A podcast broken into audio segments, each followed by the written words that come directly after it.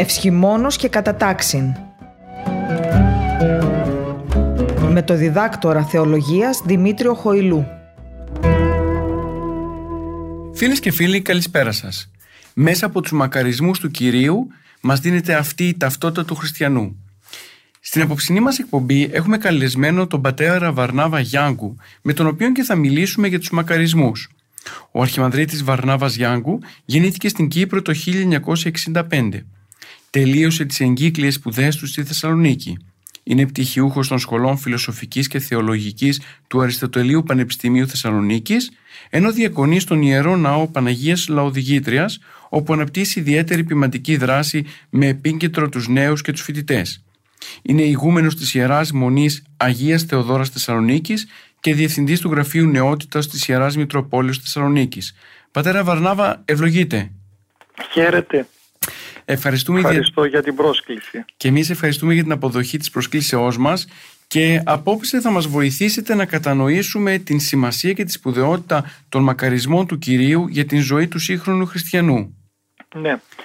Ε, καταρχήν είναι πολύ ωραία το θέσατε ότι η Σαρακοστή, το τριώδιο καθώς ανοίγει και είναι η προετοιμασία για τη Μεγάλη Σαρακοστή που είναι κατεξοχήν περίοδος πνευματικού αγώνα θέσατε το πλαίσιο και, και το, η προοπτική του πνευματικού αγώνα είναι η συνάντηση με τον Χριστό.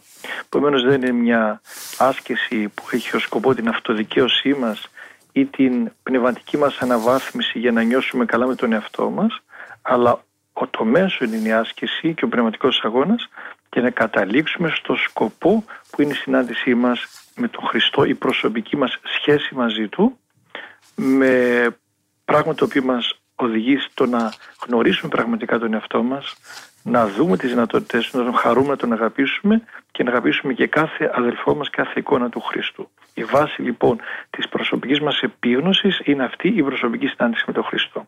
Άρα η περίοδος αυτή είναι η κατεξοχήν περίοδος που ασκείται αυτή η δυνατότητα. Και όπως θέσατε, το πλαίσιο αυτού του αγώνα, ο οδοδείκτης, ο καταστατικός χάρτης αυτής της ζωής ε, εμπεριέχεται μέσα στους μακαρισμούς του Κυρίου μας. Η, η εκπομπή μας ξεκινάει με έναυσμα το βιβλίο το οποίο γράψατε εσείς το 2019 με τίτλο «Μακαρισμοί, η απάντηση στον κόσμο». Αρχικά να σας ρωτήσουμε τι ήταν αυτό το οποίο σας οδήγησε στο να ασχοληθείτε με τους μακαρισμούς και αν τελικά ο άνθρωπος μέσα από αυτούς μπορεί να βρει απαντήσεις για τα σύγχρονα προβλήματά του. Κοιτάξτε, ε, η απάντηση στον κόσμο δεν έχει την έννοια της διδαχής αλλά έχει την έννοια ότι μέσα στην αγωνία του κόσμου να βρει ένα νόημα ζωής υπάρχει το νόημα σε αυτό στους μακαρισμούς. Όλη η πνευματική ζωή, όλες οι εντολές του Κύριου μας, όλη η πρόταση ζωής εμπεριέχεται στους μακαρισμούς. Χωρίς αυτούς δεν έχουμε κατεύθυνση αν θέλει κάποιος να ρωτήσει πώς να γευτώ το Χριστό, πώς να βιώσω το Χριστό, πώς να ζήσω όπως θέλει ο Χριστός, πώς θα ζήσω με τον τρόπο αυτό με τον οποίο θα είμαι χαρούμενος, αναπαυμένος, πλήρης, γεμάτος, είναι μακαρισμοί. Και πρέπει να ξεκαθαρίσουμε εδώ ότι οι εντολές του Κύριου μας δεν έχουν την έννοια της επιβολής, είναι προτάσεις που είναι όμως προτάσεις ζωής.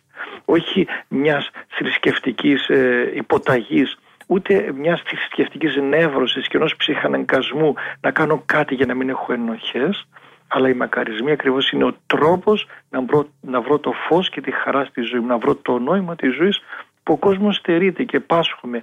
Και αν θέλετε, η μεγαλύτερη αμαρτία που έχουμε είναι η απουσία της χαράς, η απουσία νοήματος, η απουσία ζωής. Έρχονται λοιπόν οι μακαρισμοί εξόχως να προτείνουν αυτόν τον τρόπο και αυτή τη δυνατότητα. Γι' αυτό ασχοληθήκα με τους μακαρισμούς γιατί περιέχεται όλο το πνεύμα του Κυρίου μας πώς λειτουργεί στην πράξη. Είναι η πρακτική πνευματική ζωή όπως θέλει ο Κύριος και είναι επικεντρωμένα σε όλα αυτά αν θέλει δηλαδή κάποιος να δει ποιος είναι ο χριστιανός, ποια είναι η ζωή του, πώς θέλει ο Χριστός να ζήσει και πώς θα βρω τη χαρά μου εμπεριέχεται αυτός ο μακαρισμός διαχρονικά.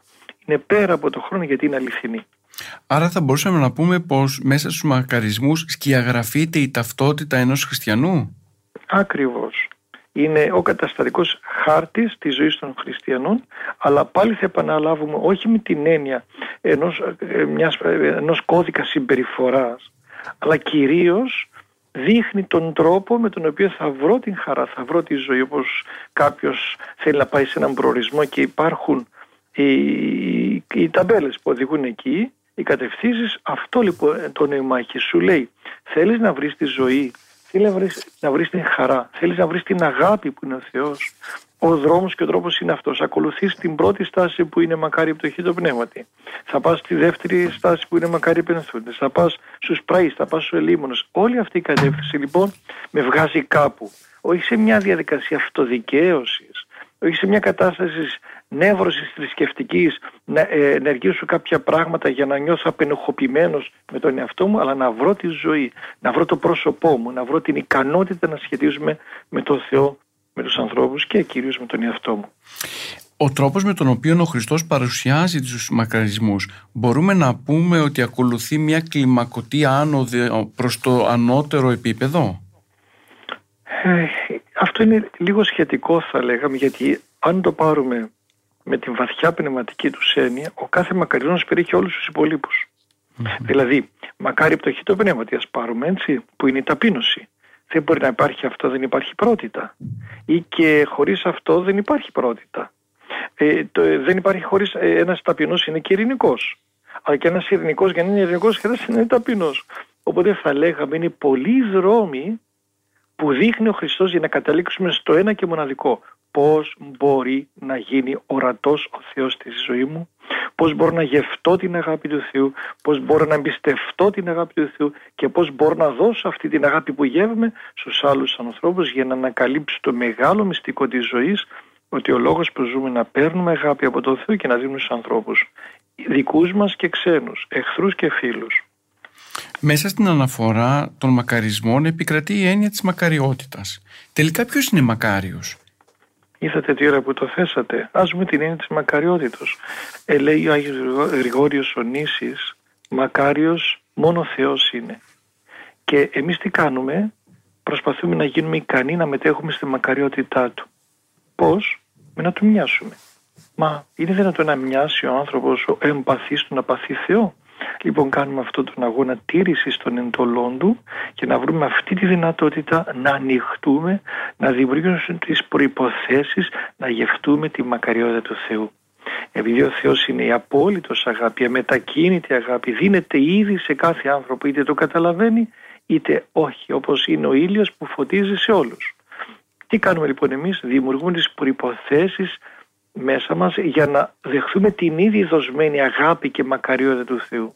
Δηλαδή κάνουμε τον εαυτό μας δεκτικό στην ήδη δοσμένη αγάπη και μακαριότητα του Θεού. Α... Όπως δηλαδή κάποιος αν είναι μέσα στο σπίτι του δεν βλέπει τον ήλιο θα βγει έξω για να δει, δει τον ήλιο. Δεν τον τιμωρεί ο ήλιος που είναι κρυμμένος. Ε, όταν κάποιος απομακρυνθεί από τη θερμάστρα κρυώνει. Δεν τον τιμωρεί η θερμάστρα που είναι μακριά.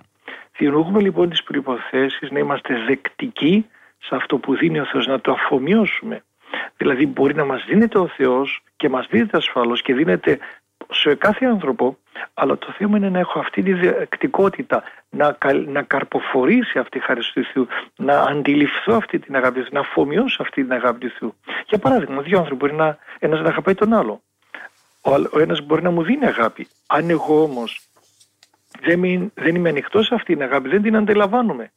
Άρα ποια είναι η άσκησή μου να γίνω τέτοιος ώστε να αντιλαμβάνομαι την αγάπη που μου δίνει ο Θεός, τη μακριότητα που μου δίνει ο Θεός.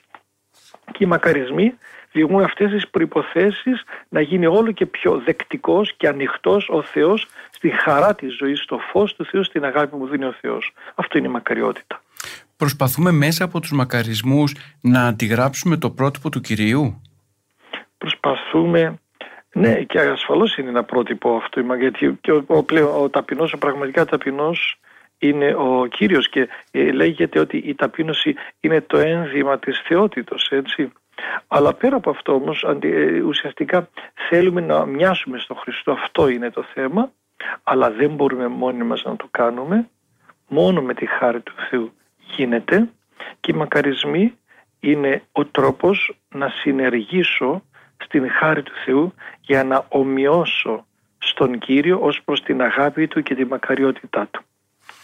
Το κατανυχτικό τριώδιο ξεκίνησε με την παραβολή του τελών και του φαρισαιου Εκεί ακριβώς εμφανίστηκε το παράδειγμα της ταπείνωσης του τελών και της μετανοίας. Την ίδια στιγμή οι μακαρισμοί ξεκινάνε με το μακάρι πτωχή το πνεύματι. Τελικά τι είναι ταπείνωση μέσα στην Εκκλησία; Και αν τελικά ο σύγχρονος άνθρωπος μπορεί να καταλάβει αυτή την πτωχία του πνεύματος ως δύναμη; Αυτό είναι πολύ ωραίο το ερώτημά σας και είναι δύσκολο να το καταλάβει ο άνθρωπος γιατί πολλές φορές μπερδεύουμε την πραγματική, την αληθινή ταπείνωση με την ταπεινοσχημία ή την κατάσταση της μειονεξίας και της έλλειψης αυτοεκτίμησης και της αναξιοπρέπειας. Ε, ε, οπότε αυτό το πράγμα είναι λίγο, θέλει κάποια διάκριση για να το καταλάβουμε. Ε, οπότε και μπορεί να μπερδέψει ο άνθρωπος να θεωρήσει μέσα στην ανάγκη του να φανεί ισχυρός ότι αυτή η πτωχία είναι σκάνδαλο. Αλλά βέβαια πάντοτε είναι σκάνδαλο ο Χριστός. Σκάνδαλο σε αυτούς σε εμάς που νομίζουμε πως κάποιοι είμαστε και προσπαθούμε να φανούμε παραπάνω από αυτό που πραγματικά είμαστε. Αλλά εδώ έχει μια, ένα μυστικό νόημα, ένα βαθύ νόημα που δεν μπορεί να, να αντιληφθεί ένας άνθρωπος μόνο με την λογική του, με, μόνο με τον ορθό λόγο, αλλά χρειάζονται και εσωτερικές προϋποθέσεις, ένα βαθύ, ε, ένα, ένα βαθύ βίωμα αυτού του μυστικού περιεχομένου της πτωχίας. Πτωχία τι σημαίνει, είναι η, η, η εκούσια παραδοχή ότι χωρίς τον Θεό δεν έχω ζωή. Την εκούσια παραδοχή χωρίς να σχετίζομαι μαζί του και να είμαι πολιασμένος στο σώμα του και στην αγάπη του είμαι νεκρός. Και πάνω απ' όλα βεβαίως ό,τι και να κάνω τα καταλύει το κράτος του θανάτου. Χρειάζεται κάτι που να ξεπερνά τον θάνατο και αυτό είναι η εμπειρία του Θεού. Για να ε, λάβω όμως την εμπειρία του Θεού χρειάζεται να δώσω χώρο μέσα μου και η ταπείνωση είναι αυτός, το να δώσω χώρο στον Θεό. Αρνούμε τα δικά μου, αδειάζω από τα δικά μου, αδειάζω από την ψεύτικη δύναμη τη δική μου για να γεμίσω από το έλεος του Θεού, από την αγάπη του Θεού και η πραγματική μου δύναμη και το πραγματικό μου καύχημα είναι η αγάπη του Θεού. Τι είναι όμως Όπως και σε μία σχέση, ξέρετε, διαπροσωπική.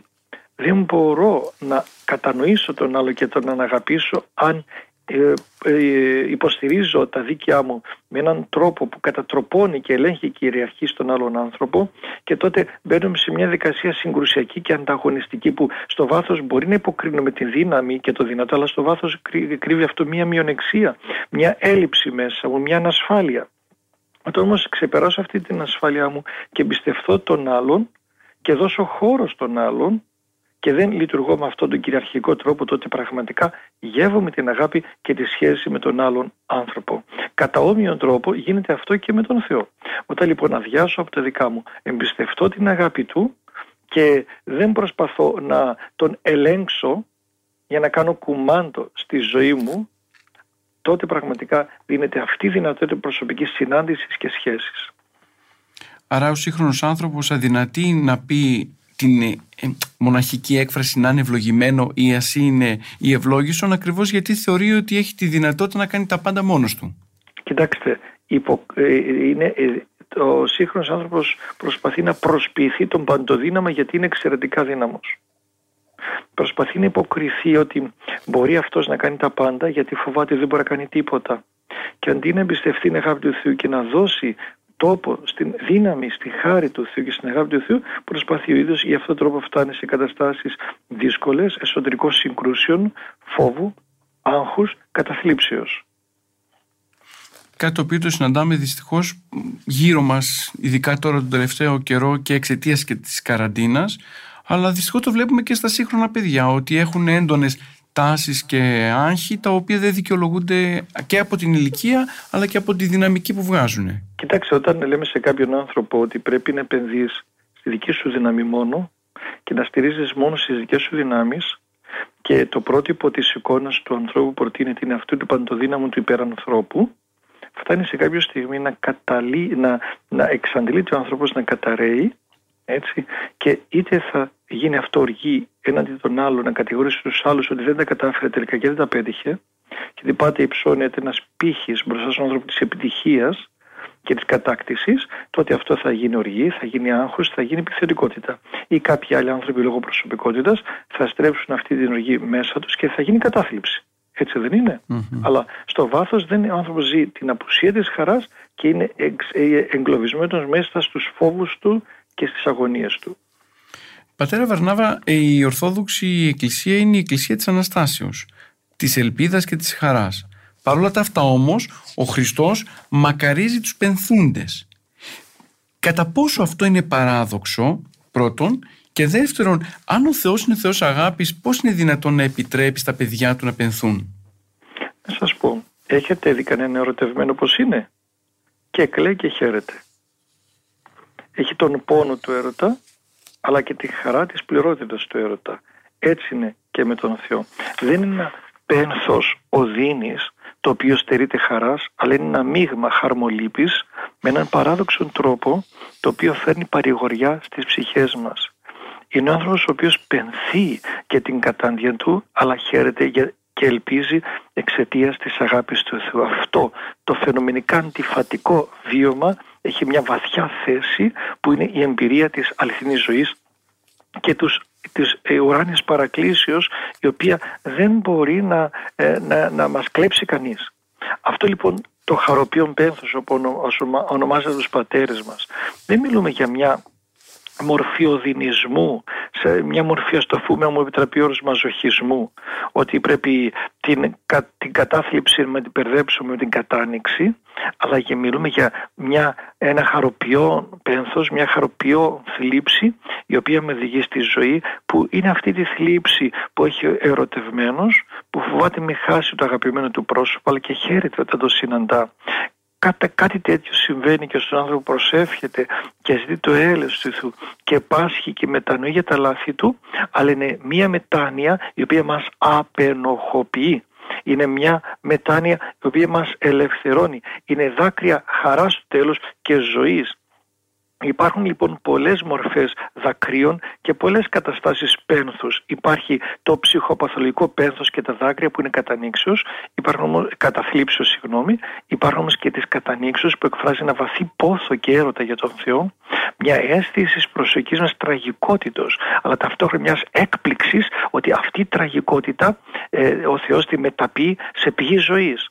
Και έτσι η πληγή αυτή γίνεται πηγή, πηγή ζωής. Αυτό είναι το παράδοξο του Θεού. Αυτό όμως δεν μπαίνουν σε μια λογική βάση, γιατί δεν μπορεί να καταλάβει ο άνθρωπος που έχει μαθηματική σκέψη, αλλά ο άνθρωπος που έπαθε και έμαθε, που γεύτηκε. Είναι κάτι τελείως διαφορετικό αυτό που μπορεί να καταλάβει ο κόσμος. Αλλά πολλές φορές όμως, να με συγχωρέσετε, φέρνουμε ευθύνη και εμείς άνθρωποι της Εκκλησίας, που δίνουμε ένα πρότυπο χριστιανού μίζερου, κακομύρι, και οπότε ο άλλος που είναι απ' έξω βλέπει τη μιζέρια μας, την παρεξηγεί, και όταν ακούει για πένθος το ταυτίζει με αυτή την εικόνα. Όμως χρειάζεται να αποκαταστήσουμε αυτή τη μορφή του πένθους που είναι μια μορφή ανδρείας, οριμότητος, ομορφιάς, φωτισμού. Δηλαδή ο άνθρωπος ο πενθών που είναι ο μετανών εκπέμπει φως, εκπέμπει δύναμη, εκπέμπει και παρηγοριά γιατί πρώτος αυτός παρηγορείται. Και αυτό είναι το εκπληκτικό. Να είσαι πενθών και αντί να, αντί να μεταφέρεις θλίψη, τοξικότητα στους άλλους ανθρώπους, να μεταφέρεις ελπίδα και παρηγοριά και παράκληση. Δεν είναι εκπληκτικό Άρα υπάρχει ε, μια αντινομία μεταξύ της κακώς νοούμενης θρησκευτικής ζωής και της θρησκευτικότητας και της ζωντανής σχέσης που καλούμαστε να αναπτύξουμε με τον Θεό μέσα στην Εκκλησία. Ακριβώς και να μου επιτρέψετε, ε, ίσως από τις μεγαλύτερες νευρώσεις είναι η θρησκευτικοτητα και η θρησκεία. Γιατί η Εκκλησία μας δεν είναι θρησκεία, ο χριστιανισμός, η Ορθοδοξία δεν είναι θρησκεία, ούτε θρησκευτική νεύρωση, αλλά πρόταση ζωής και προσωπική συνάντηση και σχέση με τον Θεό και τους αδελφούς μας. Είναι εκκλησιαστικό γεγονός, έτσι. Είναι κοινότητα, είναι έκφραση της, ε, της τριαδικότητας του Θεού. Τι είναι όμως αυτό το οποίο μας διατηρεί μέσα στη θρησκευτικότητά μας και δεν μας αφήνει να ανοιχθούμε προς την ελεύθερη σχέση με τον Χριστό; Κοιτάξτε, ίσως είναι και αγωγή που λάβαμε, ίσως και η ανάγκη μας να αυτοδικαιωνόμαστε ένας ιδιό, ιδιότυπος φαρισαϊσμός, ότι δεν μπορούμε, σκανδαλιζόμαστε το να, να, να, να, να ακούσουμε και να δεχθούμε μέσα μας ότι σωζόμαστε δωρεάν και πρέπει εμείς κάτι να υποστηρίξουμε, κάτι να κατακτήσουμε και κάτι να αξίζουμε. Ενώ δεν σώζονται οι άξιοι, αλλά σώζονται οι ανάξιοι. Έτσι, οπότε αυτό το πρότυπο που μάθαμε ότι για να πετύχεις πρέπει να είσαι ένας καλός άνθρωπος, να είσαι προκομμένος και να κατακτήσεις με το σπαθί σου τον παράδεισο ή οποιαδήποτε επιτυχία, δεν μπορεί εύκολα ο άνθρωπος να δει, είναι σκανδαλιστικό. Πρέπει να είσαι πολύ ταπεινός για να καταλάβεις ότι η σωτηρία είναι δωρεάν. Καταλάβατε; Ε, ίσως όμως δημιουργείται και αυτή η ευκολία στο να διατηρώ κάποιους τύπους εν αντιθέσει με τη ζωντανή ζωή που, που δημιουργεί περισσότερη ευθύνη; Κοιτάξτε, οι τύποι μας οχυρώνουν είναι η οχύρωσή μας και γι' αυτό το λόγο, όπως είπατε πολύ σωστά, μας καθιστά ανεύθυνους. Άλλον εμένα υπεύθυνος που αναλαμβάνω την ευθύνη μου να συναντηθώ με τον Θεό, και άλλο ανεύθυνα, χωρίς τη δική μου επίγνωση και τη δική μου ευθύνη να, να οχυρώνω πίσω από τους τύπους και τους νόμους για να νιώθω εξασφαλισμένος και να διασφαλίζω τη σωτηρία μου. Και με αυτόν τον τρόπο, εφόσον είμαι διασφαλισμένος και σωσμένο, άνετα να κρίνω και τους άλλους ανθρώπους και να αισθάνομαι να έχω ότι έχω μια υπεροχή και επειδή δεν με γεωμίζει πραγματικά το βίωμα και αγάπη του Θεού να προσπαθώ να το διεκδικώ κατηγορώντας τους, λιγό, κατηγορώντας τους άλλους ως υποδιέστεροι σε μου και πιο αμαρτωλούς για να νιώθω εγώ ότι εντάξει τώρα είμαι καλός και να νιώθω μια ικανοποίηση από αυτό καλύπτοντας την έλλειψη της χαράς. Και φυσικά αυτό δείχνει και την ε, δυναμία μας να κατανοήσουμε τελικά το πνεύμα της Ορθόδοξης Εκκλησίας και ζωής και να μπορέσουμε να βιώσουμε πραγματικά το πρόσωπο του Κυρίου μιας και οι μακαρισμοί μας δίνουν αυτή τη δυνατότητα της σχέσης με το πρόσωπο του Θεού. Ναι, ασφαλώς ξέρετε, αν ο κόσμος καταλάβαινε ποιο είναι το πνεύμα της Ορθοδοξία της Εκκλησίας, ποιος είναι ο Θεός, ποια είναι η ζωή κοντά στον Θεό, θα τα άφηνε όλα και θα το ακολουθούσε. Και έχουμε ευθύνη εμείς όμως που ζούμε στην Εκκλησία και έχουμε μια θέση ευθύνης που δεν το αποκαλύπτει ούτε τα, δεν το αποκαλύπτει πολλές φορές ούτε τα λόγια μας και πολύ περισσότερη η ζωή μας. Αν εγώ μπορεί να μιλάω για τον Χριστό, αλλά δεν έχω χαρά μέσα μου, ε, τι, δεν μπορώ να πείσω τον άλλον άνθρωπο. Πρέπει λίγο να κάνω κι εγώ μια αναθεώρηση της ζωής μου. Γιατί πιο πολύ αυτό που μετράει δεν είναι τα λόγια μας, αλλά είναι το παράδειγμά μας. Αν το παράδειγμά μας δεν φανερώνει και δεν, δεν προβάλλει κάτι τέτοιο, τι να καταλάβει ο κόσμος μετά, έτσι δεν είναι; Ναι, έχετε απόλυτο δίκιο. Ε, πατέρα Βαρνάβα, ο Χριστός ε, προχωρά παρακάτω και αναφέρει ότι μακάρι είναι η πραής ότι αυτή κληρονομήσουσε την γη. Ε, ζούμε σε πόλεις οι οποίες δυστυχώς δεν μας διδάσκουν την πραότητα, πολύ περισσότερο μας διδάσκουν τη σύγχυση και την αγωνία. Τελικά αυτή η πραότητα είναι εύκολο να την προσεγγίσουμε και αν ναι, ποια είναι τα χαρακτηριστικά της. Κοιτάξτε, δικαιολογεί ένας κόσμος που ζει στο σκοτάδι και στην απουσία χαράς πρέπει κάπου να εκτονωθεί και βγάζει την οργή, βγάζει θυμό, βγάζει την κατάκριση, προσπαθεί να δικαιολογήσει τη δική του κατάσταση κατηγορώντας κάποιους άλλους. Επομένως μου φαίνεται τελείως φυσικό ένας άνθρωπος που δεν έχει γευτεί αυτή τη γλύκα του Θεού, αυτή την εσωτερική ανάπαυση, να προσπαθεί κάπου να εκτονωθεί. Ε, επομένως όταν λέμε για πραότητα σημαίνει ότι είναι ένας γεμάτος άνθρωπος ο οποίος μέσα από την ταπείνωση και τη μετάνοια γεύτηκε το έλεος του Θεού και έχει μια πληρότητα εσωτερική και αυτό θέλει να το μοιράσει στους άλλους ανθρώπους, να το δώσει στους άλλους ανθρώπους.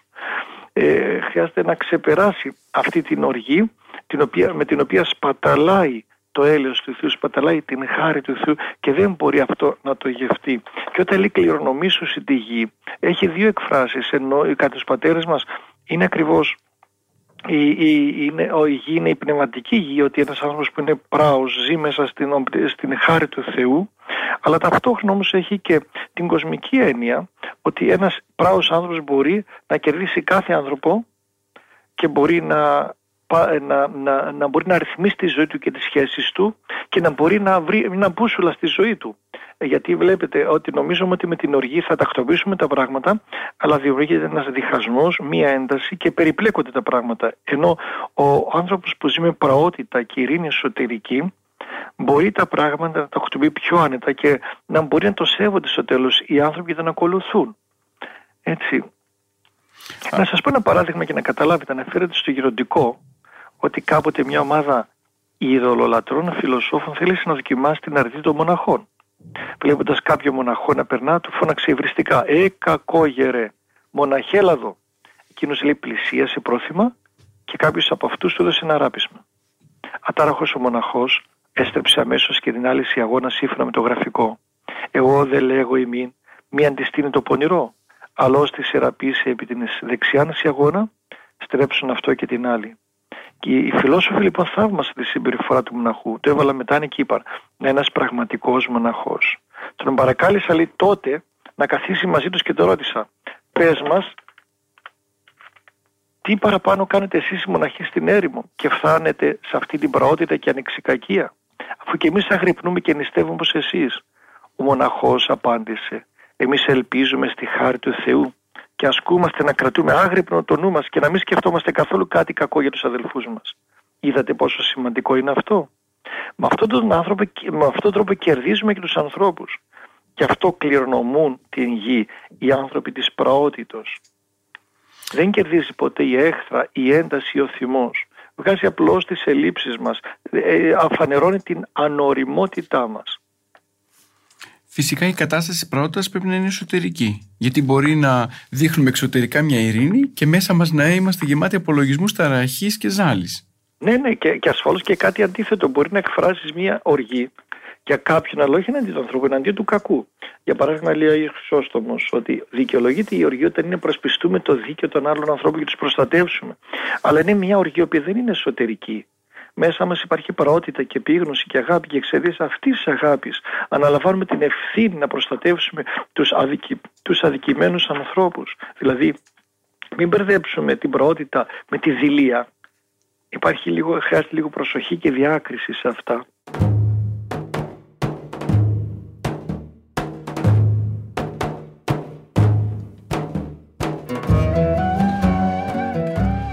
Φίλες και φίλοι, επιστρέψαμε στη ραδιοφωνική μας εκπομπή.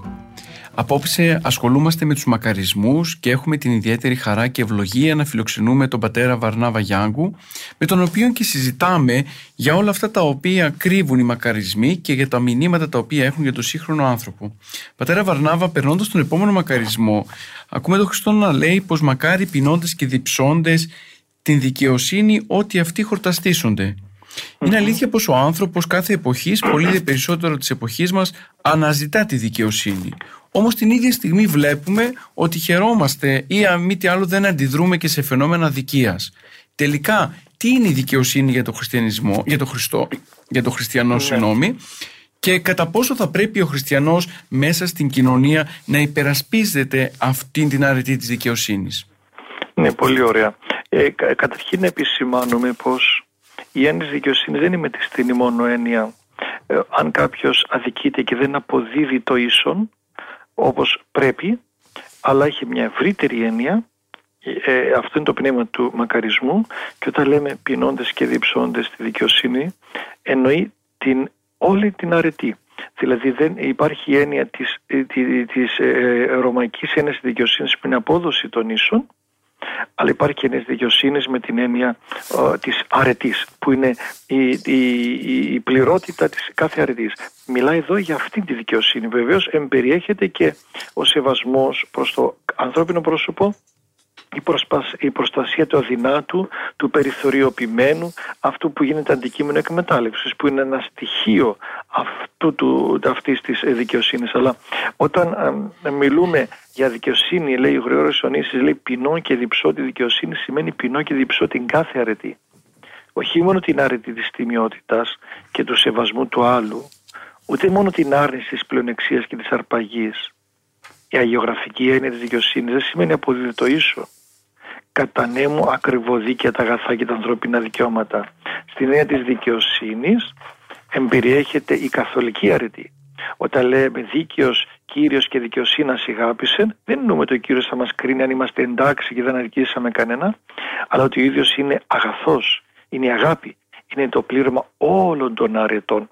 Επομένως ποινό και διψώ τη δικαιοσύνη σημαίνει κάθε αρετή που το πλήρωμα της είναι ο Θεός. Στην ουσία πεινώ τον Θεό, διψώ τον Θεό, ζητώ τη χάρη του Θεού.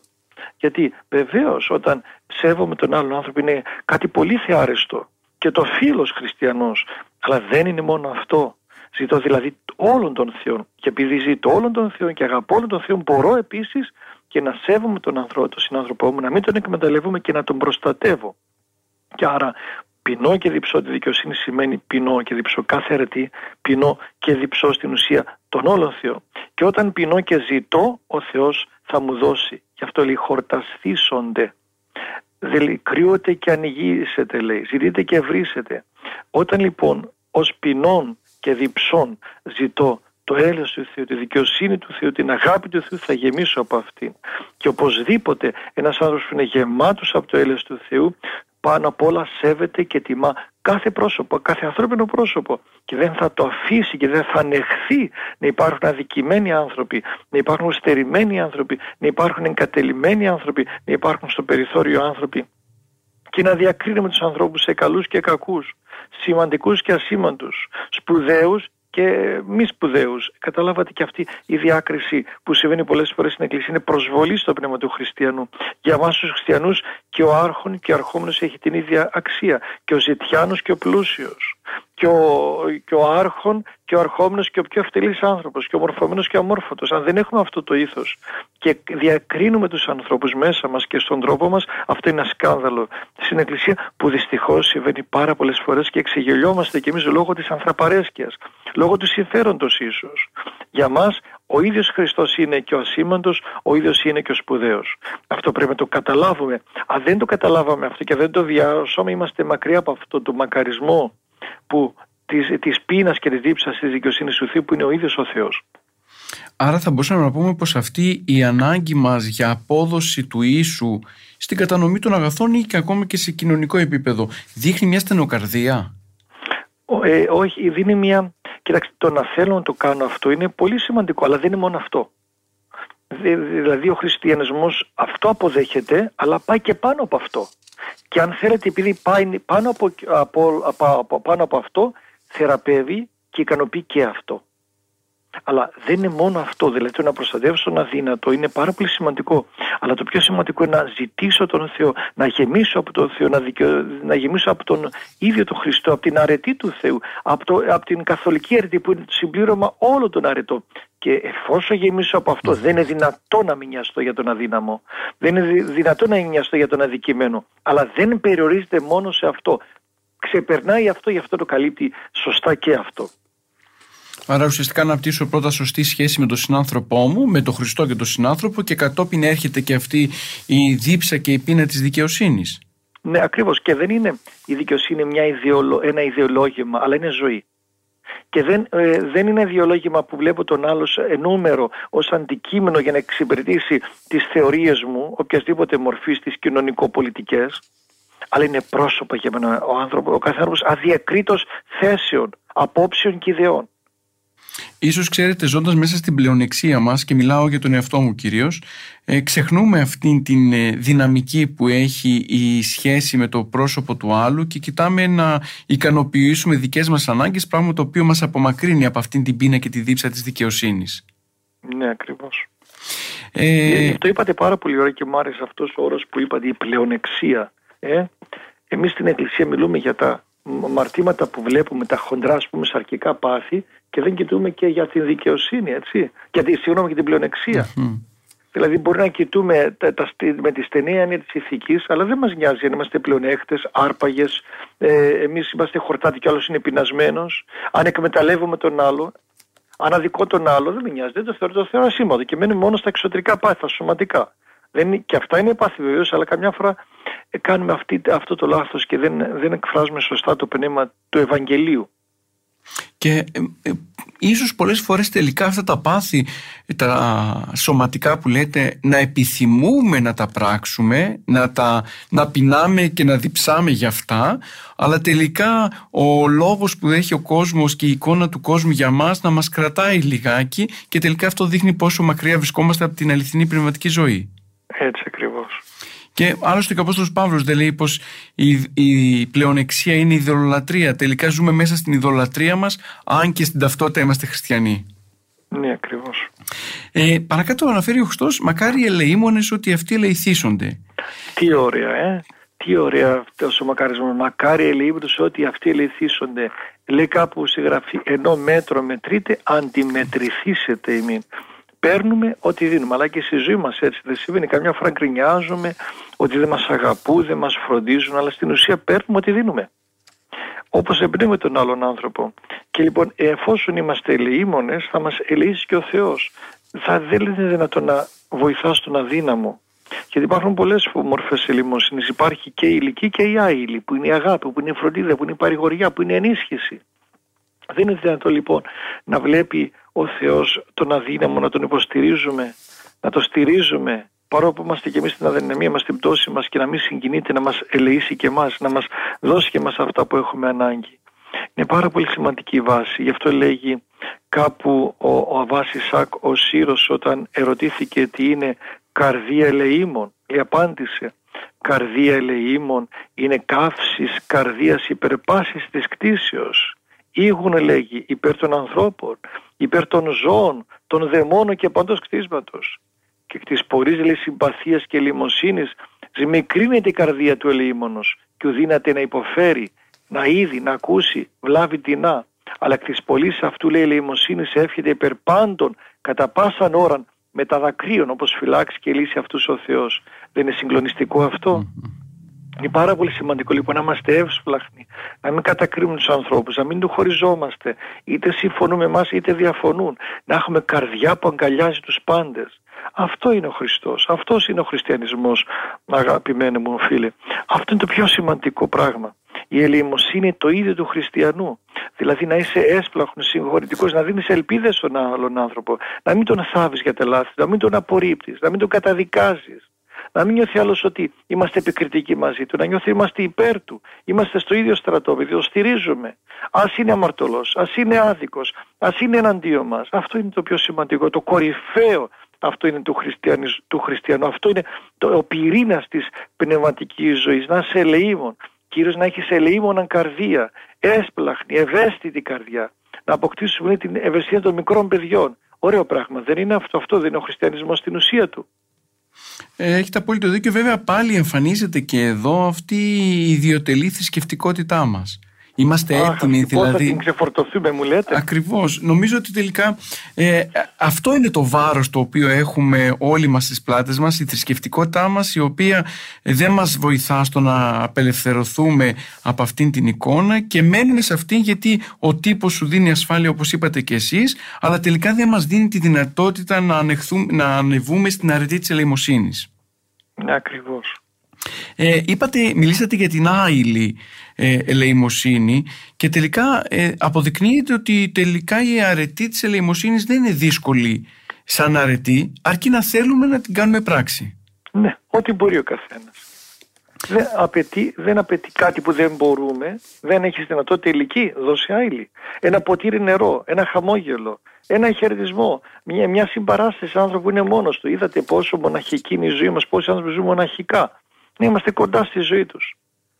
Να, να, να επικοινωνούμε μαζί τους, να στηρίζουμε, να μην νιώθει ότι είναι μόνος ο άλλος άνθρωπος. Δεν είναι σημαντικό αυτό.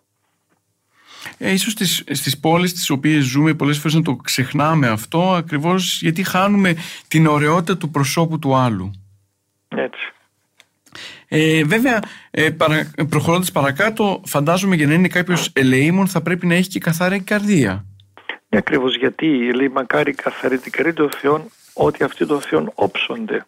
Χρειάζεται να υπάρχει κάθαρση από τα πάθη μας και να μπορούμε να γευτούμε το φως του Θεού. Αλλά ποιος είναι το καθαρός στην καρδία, ουδής καθαρός από ρήπου. Άρα τι κάνουμε, ζητούμε θανική την καθαρότητα του Θεού. Κάνουμε τον αγώνα πολεμώντας τα πάθη μας με την, και πρώτο και απ' όλα το κύριο πάθος που για να το κάθε πάθος που είναι η ταπείνωση, έτσι, η υπερηφάνεια. Πολεμούμε την υπερηφάνειά μας, γινόμαστε ταπεινοί μέσα από το πένθος της μετανοίας, μέσα από την ελεημοσύνη, μέσα από την πραότητα, μέσα από τη δικαιοσύνη που ζητούμε. Έχουμε την κάθαρση από τα πάθη μας για να, να δούμε τον Θεό, να γευτούμε τον Θεό για να έχουμε όλες αυτές τις δυνατότητες και αυτό είναι το ζητούμενο. Αλλά πώς θα γίνει αυτό; Όταν καταλάβω τα χαλιά μου και ζητώ τον φωτισμό του Θεού. Όπως έλεγε και ο Άγιος Γρηγόρης ο Παλαμάς, την προσευχή αυτή που θα ακούσουμε στη δεύτερη Κυριακή των Ιστίων. Κύριε Ιησού Χριστέ φώτισό μου το σκότος. Τι κάνει ο άνθρωπος ζητιανεύει. Είναι απέναντι, έναντι του Θεού μπροστά στον Χριστό και λέει είμαι ένας σκότος, εσύ είσαι το φως, είμαι ένα τραύμα, εσύ είσαι θεραπεία. Και αντί να στηρίζω τη γνώση του Θεού στην δική μου λογική, τη μεταπτωτική λογική, ένα Θεό που ξεπερνάει τη λογική μου, τι κάνω, ζητώ το φωτισμό του Θεού. Να μου ανοίξει τα μάτια ο Θεός της ψυχής και να γευτώ τον Θεό. Κατάλαβατε, δεν είναι υπόθεση του Θεού, η γνώση του Θεού μιας διανοητικής διαδικασίας, μιας ευστροφίας νου, ε, νου και σύλληψης κάποιων ε, φιλοσοφικών νοημάτων, αλλά ο φωτισμός του Θεού είναι η όρασης του Θεού. Είναι, και η όρασης του Θεού γίνεται όταν καθαρθώ από τα πάθη μου. Αρκεί φυσικά να αναγνωρίζουμε αυτό το σκότος. Δηλαδή η ναι, πρώτη κίνηση του ασώτου ήταν η αναγνώριση του σκότους και της κατάστασής του. Ναι, με αυτό είναι το σημαντικό. Αυτό δεν γίνεται με τον άσωτο. Επέστρεψε. Αυτό είναι το πένθος, τα λέει οι, οι πενθούντες. Αυτό είναι. Είναι ο άσωτος ο οποίος επέστρεψε. Και το λέω γιατί δεν ξέρω κατά πόσο είναι εύκολο τελικά πρωτίστως να διακρίνουμε το σκότος που υπάρχει μέσα μας και δευτερευόντως το να και να το αναγνωρίσουμε και τελικά να προσπαθήσουμε να το διορθώσουμε. Κοιτάξτε το σκότος. Αν είμαστε τίμοι με τον εαυτό μας το βλέπουμε γιατί οδηγεί σε ένα διέξοδο. Η δική μας γνώση, η δική μας τάση ζωής οδηγεί σε ένα, σε ένα διέξοδο. Τι κάνουμε λοιπόν, απλώς είμαστε τίμοι με τον εαυτό μας Γυρνούμε, βλέπουμε μέσα μας και βλέπουμε τα κενά μας, βλέπουμε τα σκοτάδια μας, βλέπουμε την απουσία του Θεού, βλέπουμε τη δυσκολία μας και λέμε πω πω δεν μπορώ να ζήσω άλλο. Όταν λοιπόν ο άλλος ζει μέσα στην κατάθλιψή του μπορεί να πει ότι έχει φωτισμό. Δηλαδή η ίδια πραγματικότητά μας μας βιάζει να δούμε αυτό το γεγονός και να πω Θεέ μου δεν αντέχω άλλο, φώτισό μου το σκότος, δεν πάει η ζωή μου άλλο. Αυτή είναι μια κραυγή εσωτερική η οποία είναι η καλύτερη προσευχή πλέον δεν μπορώ να, να, να στηριχθώ στα δικά μου δεδομένα, στη δική μου λογική, στη δικές μου πράξεις, στη δικό μου αγώνα.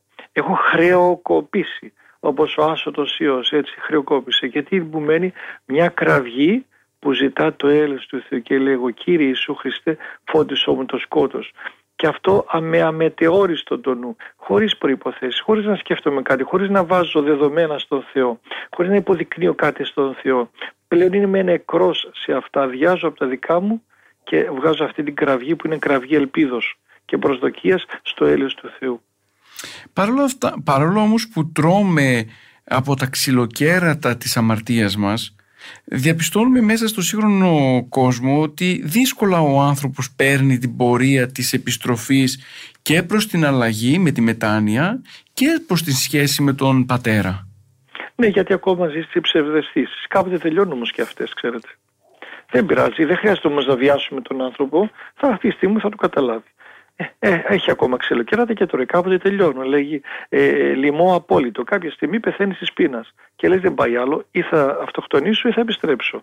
Είναι κάποιες οριακές στιγμές που ζει ο κάθε άνθρωπος, πιστεύουμε, ε, και η ίδια κοινωνία το ε, έχει φτάσει σε αυτό το σημείο, σε κάποια διέξοδο. Και αυτό είναι εξαιρετικά ελπιδοφόρο, ξέρετε, γιατί πλέον είναι η ώρα να γυρίσει στον Θεό. Δεν έχει άλλη λύση, άλλη, άλλη δυνατότητα.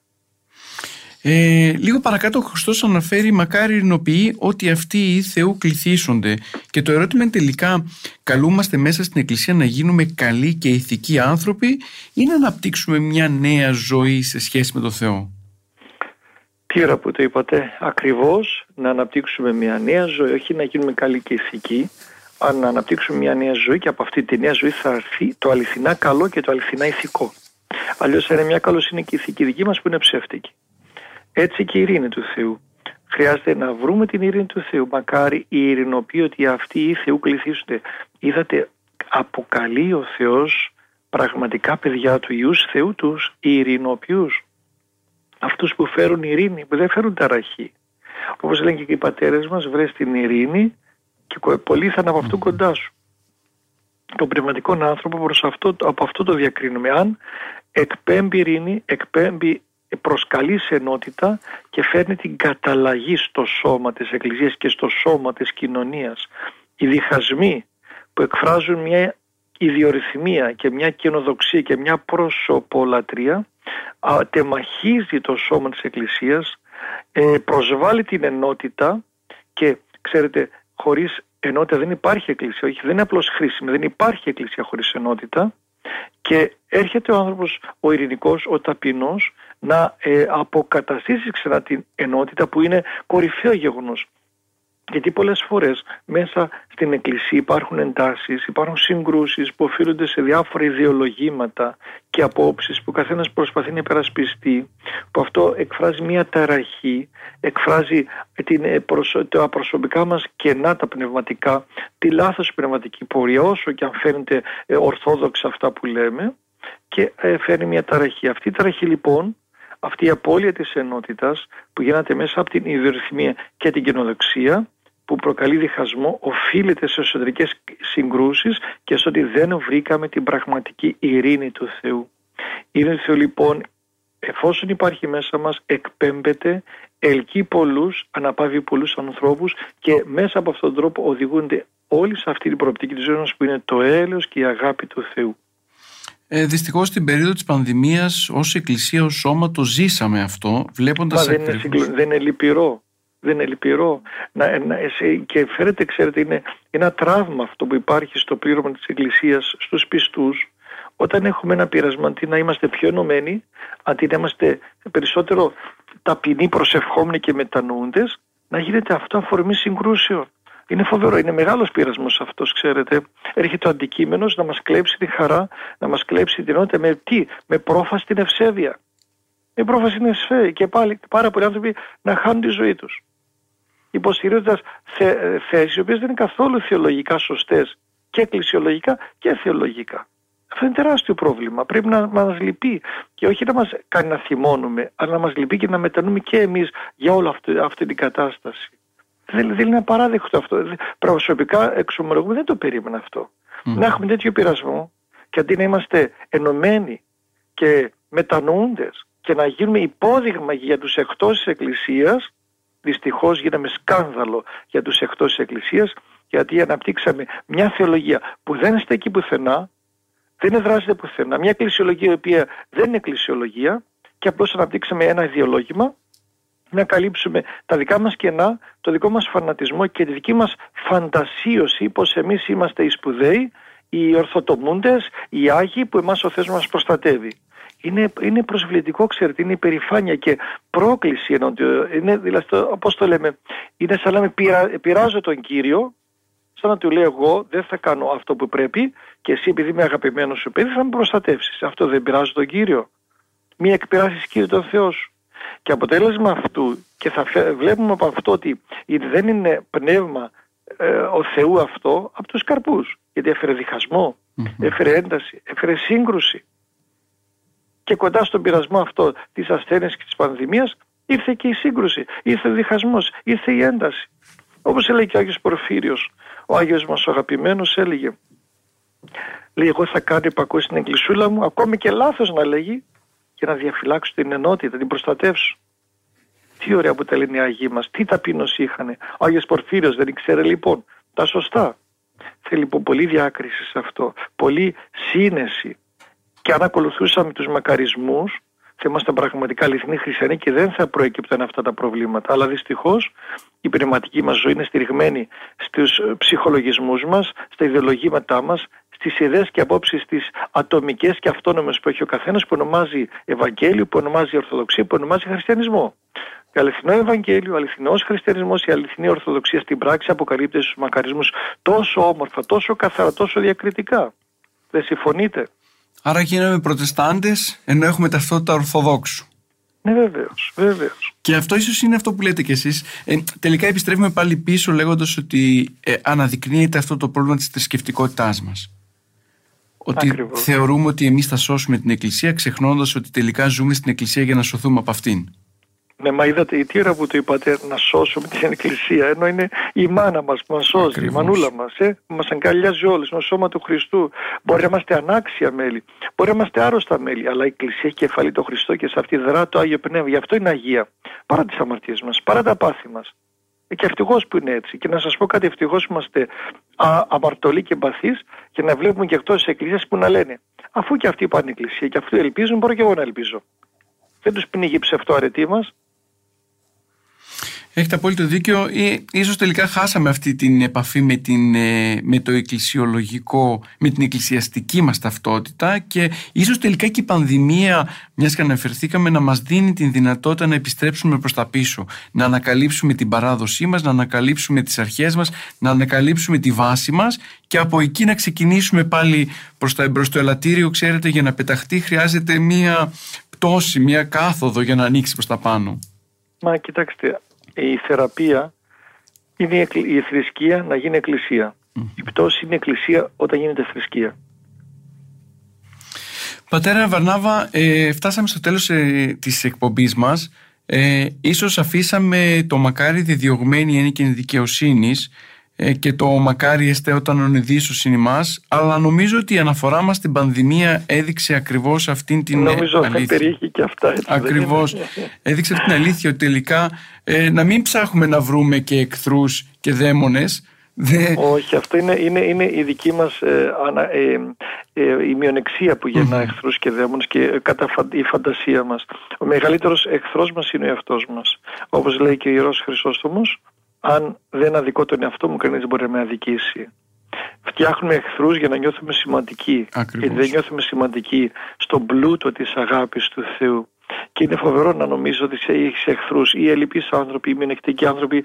Ποιο αν τα φτιάχνουμε εχθρούς που μας επιβουλεύονται. Εντάξει, υπάρχουν και αυτοί, αλλά ε, ο εαυτό, ε, μία δικών ουδής αδική σε δύναται. Χρειάζεται λοιπόν αυτή η εγρήγορση. Επομένως, ναι, και διωγμοί θα υπάρχουν και ονειδισμοί για το όνομα του Θεού, αλλά αυτό θα μας φέρνει ε, ελευθερία, θα μας φέρει ανάπαυση όταν είμαστε σε σωστή βάση. Βεβαίως και θα στενοχωρηθούμε ως άνθρωποι και θα πονέσουμε άμα συκοφαντήσουν. Ναι, συμβαίνουν αυτά. Να μην το παίζουμε αγί, αλλά πραγματικά να συμβαίνει, όχι κατά φαντασία. Και αν πραγματικά συμβαίνει, τότε θα κάνουμε το μεγάλο μας αγώνα, θα συντριβούμε, θα ζητήσουμε το ελέγχο του και την χάρη να συγχωρούμε και αυτό που μας αδίκησαν, να επενδύουμε στο ελαιός του, να καταλάβουμε ότι όλα είναι σχετικά και όλα τελειώνουν και, και, και ευθαρτά και να πιστέψουμε σε κάτι άλλο, στην ουράνια μακαριότητα, στην χαρά του Θεού που ξεπερνάει αυτά τα σχήματα. Ε, πατέρα Βαρνάβα, σας ευχαριστούμε ιδιαίτερος που μας δώσατε την ευκαιρία να ταξιδέψουμε μέσα στους μακαρισμούς και να ανακαλύψουμε τελικά εκείνα τα μηνύματα τα οποία είναι σημαντικά για την πνευματική μας ζωή αλλά και για την πορεία μας μέσα στο Άγιο Τριώδιο. Και εγώ ευχαριστώ για την ευκαιρία που μου δώσετε να επικοινωνήσουμε και να τα μάθω κι εγώ λίγο. Γιατί λέγοντάς τα, κάτι θα μου μείνει να το κάνω κι εγώ. Δόξα τω Θεώ.